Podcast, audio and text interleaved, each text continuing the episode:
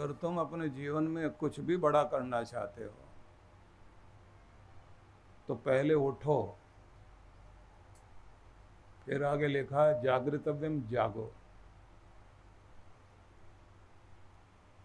फिर कहा योगतव्यम खुद को जोड़ो। आगे शब्द, भूति कर्मसु जीवन के महान महान, अनेक अनेक कार्यों के साथ खुद को जोड़ो। और श्लोक में आगे एक शब्द और है। भविष्यति इतव मन कृत्वा अवश्य होगा ऐसा मन में दृढ़ निश्चय लेकर सततम अव्यथई। निरंतर बिना पीड़ा के, बिना निराशा के अपने काम में लग जाओ। निश्चित रूप से आपको सफलता प्राप्त होगी। ये संदेश है उनका। अब इसमें एक बात बड़ी विचित्र है। पहले कहा, उठो और फिर कहा, जागो। तो जब तक जागेगा नहीं आदमी, फिर उठेगा कैसे? तो बात थोड़ी अटपटी लगती है और वो भी किसी ऋषि ने कहा हो वचन। तो फिर उस वचन का कुछ मतलब होता है। तो कहा उन्होंने ये है कि उठो, उठने से मतलब है कि जहाँ तुम हो, जिस स्थिति में हो, जिस परिस्थिति में हो, उससे ऊपर उठना सीखो। उसमें पड़े मत रह जाओ। पहले देखो कि तुम किन परिस्थितियों में हो, किन स्थिति में हो, किस हाल में हो, किन लोगों के बीच हो, किस तरह की संगति में हो, किस तरह की मन स्थिति में हो, उस स्थिति से ऊपर उठना सीखो। तभी तुम्हारा कल्याण हो सकता, अगर उससे ऊपर नहीं उठोगे तो कल्याण नहीं हो सकता। इसलिए पहले परिस्थिति से ऊपर उठना सीखो और नीचे गिराने वाली ताकतों को भी समझो कि कौन कौन खींच के तुम्हें नीचे ले जाना चाहता है। कोई मीठा बोलकर, कोई कड़वा बोलकर, कोई व्यंग करके, कोई अड़चन डाल के आपको पीछे खींचना चाहता है। सबको समझो और समझने के साथ अपने लक्ष्य को निर्धारित करो और अपनी परिस्थिति से ऊपर उठने का विचार बनाओ। निश्चित रूप से ऊपर उठोगे। वेद व्यास ऋषि कहते हैं, भाग्य जगाने का पहला तरीका तो यही है। और अगर हम सोचेंगे कोई पंडित आकर बताएगा और कहेगा, राहु केतु अभी हटाता हूँ और भाग्य जागेगा। तो भाई किसी से भी राहु केतु तो हटने वाले नहीं, आपके कर्म में लिखे हुए हैं, जब तक आप कर्म काटोगे नहीं, वो हटेंगे नहीं।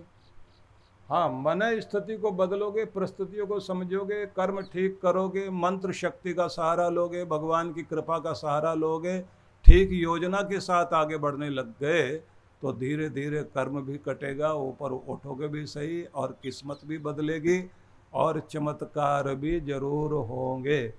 ये याद रख लीजिए। हम सब लॉटरी लगने के इंतज़ार में बैठे हुए बाई चांस कोई बात बन जाए, कोई आए, कोई किस्मत बदल दे। न आत्मानम अवसादयत, ये शब्द कहा भगवान कृष्ण ने। अपने आप को नीचे मत गिरने दो। सोच में भी नीचे मत जाओ। विचार में भी घटिया सोच मत रखो। नकारात्मक सोच नहीं आने दो अपने अंदर। नेगेटिविटी आपके अंदर नहीं आनी चाहिए। जितनी नेगेटिविटी आएगी, आजकल ये समस्या बहुत हो गई है। नेगेटिविटी इतनी आ गई है, बच्चे सोचने लगते हैं, हमारा कुछ बनेगा ही नहीं। वो एक पुराने समय में एक कहानी कही जाती थी कि किसी एक महिला के पति मर गए और उसके जवान बेटा और बेटी थे। सब लोग कह रहे थे कि तेरा बेटा जवान है, पिता का काम संभाल लेगा, अब सब अच्छा हो जाएगा। और बेटा जो है वो निराश होने लग गया। माँ ने उसको जोश दिलाया और जोश दिलाते हुए कहा कि देख बेटा, तेरे पिता नहीं रहे, तू है ना? हम अपनी किस्मत बदल लेंगे, जो कर्जे सिर पर हैं, वो भी हट जाएँगे, काम भी अच्छा बन जाएगा, तू हिम्मत कर। और बच्चा कहता है कि हम सिर्फ़ घर में तीन ही रह गए और तीन तिगाड़े काम बिगाड़े। काम बनना नहीं अब चार थे तो सब भाग्य जाग रहा था, चारों तरफ़ हमारी तरक्की थी। माँ ने समझाया कि तेरी शादी होगी, बहू घर में आ जाएगी, बेटा चार हो जाएँगे, तेरा भाग्य जाग जाएगा। अब जो निराशा में ही रहता है ना तो वो निराशा वाली बात सोचता है। उसने कहा, मेरी शादी हो जाएगी तो क्या बहन घर में बैठी रहेगी? इसकी भी तो होगी। हम तो फिर तीन हो जाएँगे। माँ ने जोश दिलाया और जोश दिलाते हुए कहा, ऐसा क्यों सोचता है? तेरी भी तो संतान होगी तो कम से कम उसके बाद तो फिर चार हो जाएँगे। और गुस्से से देखा उसने माँ की तरफ़। बोले, हम चार हो जाएँगे, लेकिन तू क्या यहाँ परमानेंट बैठी हुई? तेरी भी तो बिल्टी कटने वाली है। हम तो तीन ही रहेंगे। अब ऐसे में कौन उसका कल्याण करे भाई? जब आप नेगेटिव सोचने लग जाएँगे तो चारों तरफ़ से नेगेटिविटी आती है और जब आदमी कहता है कि ब्रह्मा, विष्णु, महेश भी तीन ही है, तीनों से तो संसार रचा हुआ है, तीन शक्तियाँ तो संसार में काम कर रही हैं। तो आदमी को दिखाई देता है कि मेरा कल्याण हो सकता है।